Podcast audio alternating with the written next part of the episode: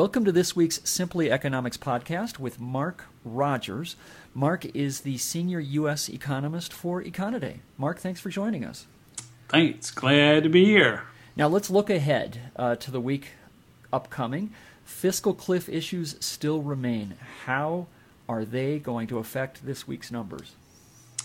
Let's put it first in broad perspective. Sometimes we forget that there are individual effects and that their overall effects on the economy.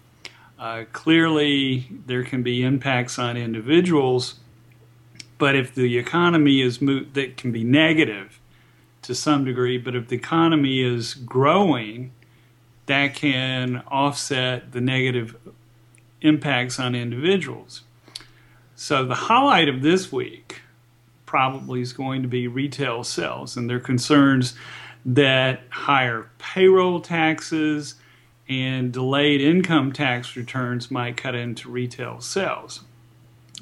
Uh, on the delayed income tax returns, the IRS at the end of 2012 did not know all of the details of you know, reform legislation on the fiscal cliff, so there were delays there. We do have data already on unit new motor vehicle sales, which were moderately good. They rose 0.6% in February, and that's a positive for retail sales. But we don't know the price effects yet. You know, they're off and on price discounting by auto dealers. So the the unit numbers are good, but we don't know the dollar numbers yet. Also, in February, gasoline prices were up, so we're probably going to have some impact there.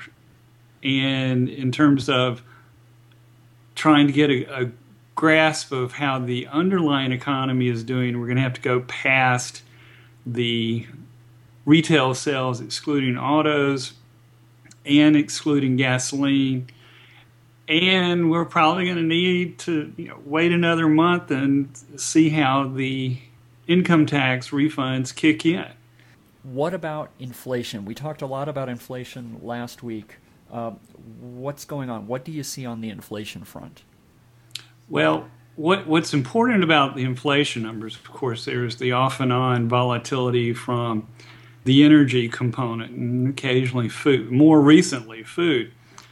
But what the markets are really sensitive about is the fact that the Fed now is basing its guidance on monetary policy, you know, specifically when rates are going to go up or not, and when quantitative easing ends or not, is that they're now using two economic indicators or two sectors it's posed in terms of two indicators uh, the unemployment rate and also the consumer price inflation rate, even though the Fed has actually elaborated that they're looking at a lot of numbers, not just two specific numbers.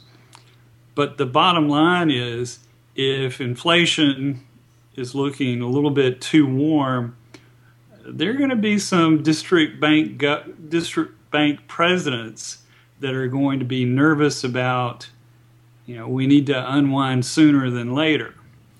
So the markets will be paying attention to not just every employment report but also every inflation report.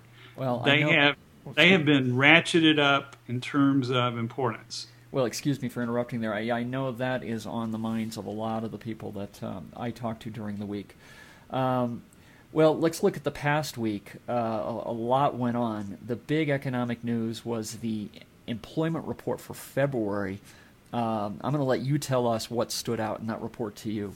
The first thing is that the payroll number was substantially stronger than expected. There was a gain of 236,000 for the month of February, and analysts had forecast, you know, depending on which survey you look at, uh, but uh, Econoday's forecast survey showed a 171,000 increase. So that's a huge difference on the upside. Uh, we also saw strength both in the private sector. Well, we saw it in the private sector in goods producing and service providing sectors. So the the strength outside of government was broad based. Well, we also saw an improvement in the unemployment rate, uh, which I know was a, based on slightly contradictory evidence. But what's going on there? Uh, that's true. Uh, we did see a dip to 7.7% in February from 7.9% the prior month. And expectations were 7.8%. So it beat expectations. But part of the problem, and this has been discussed for quite some time, part of the problem is that improvement was partly, not entirely, but partly related to a drop in the labor force, which means there there's still workers out there who are discouraged and quit looking for a job. Equities were up and remain up. Um, they didn't seem to wait on the employment number to go up. What were the key factors in the stock market? I know people are I know people are interested in finding out from you what is going on with the equities market. It, it's it's truly an issue. Well, there's more than one issue. The economy is on the mend. It's not where we'd like it to be, but it's on the mend. It is growing, not as much as we want. But the Fed is basically, and others are jumping in on this view, the Fed is basically forcing investors to choose. Do, do investors get a rate of return? That they like in terms of bonds, or do they take or put their money in riskier investment such as equities? And even though they're, you know, we'll talk about it in a minute, a little bump up in treasury rates, uh, there's still very little return there. So, what do you do with your money? So, we have the Fed punch bowl, which the Fed keeps replenishing. There's just tons of liquidity. It's liquidity. You don't want to say printed money, it's liquidity. There's tons of liquidity out there.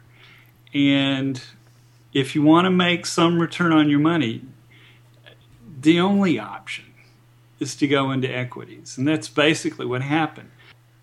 Specifically, on Monday, Vice Chair of the Fed, Janet Yellen, stated that the Fed would continue to buy mortgage backed securities and treasuries for quite some time. And there's some speculation that she could be the next chair of the Fed after Ben Bernanke's term as chair ends early next year. Turning to the treasuries market, uh, rates rates did rise notably. Yields for the mid to long term maturities gained 15 to 20 basis point points. What was going on there? Basically, the bond traders and they they have a different view of the economy than equity traders and they are just super sensitive to everything from what the Fed's doing to what the economic indicators suggest for the economy to uh, competitive rates from overseas and the exchange markets.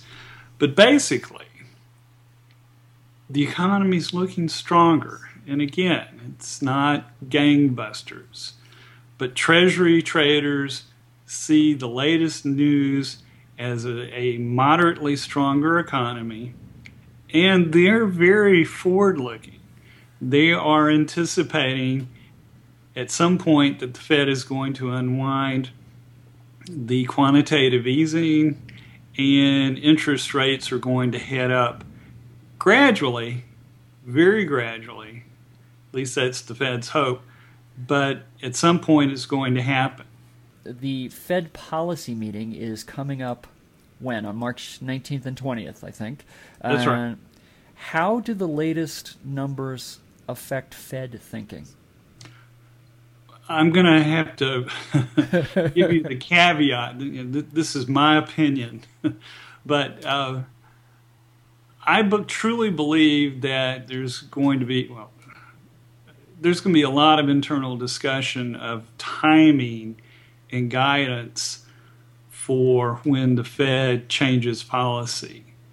Um, the bottom line for the near term, I believe, is it, it's the old adage you know, one month does not a trend make. You know, it sounds like Yoda speak from uh, Star Wars, but uh, you you can't take one month's worth of uh, employment numbers in base policy just on one month. And there's going to be, I am certain, I bet money, there, there, there are going to be plenty of Fed speakers who say, we are happy that employment improved in February, but we're going to have to wait and see. So it's going to take some time for there to be changes in guidance and in terms of the likelihood of uh, when rates might change. However, looking ahead, uh, every well, four times a year, the Fed does publish forecasts. This is one of those meetings when we get new forecasts, not just on GDP, inflation, on, unemployment, but on the timing of changes in rates. So this policy meeting will get a little extra attention. Uh, no doubt about that, and no doubt that we'll have plenty to talk about in the weeks to come. Thank you, Mark, very much. This is this is fantastic. We appreciate it. Thanks. Glad to be here.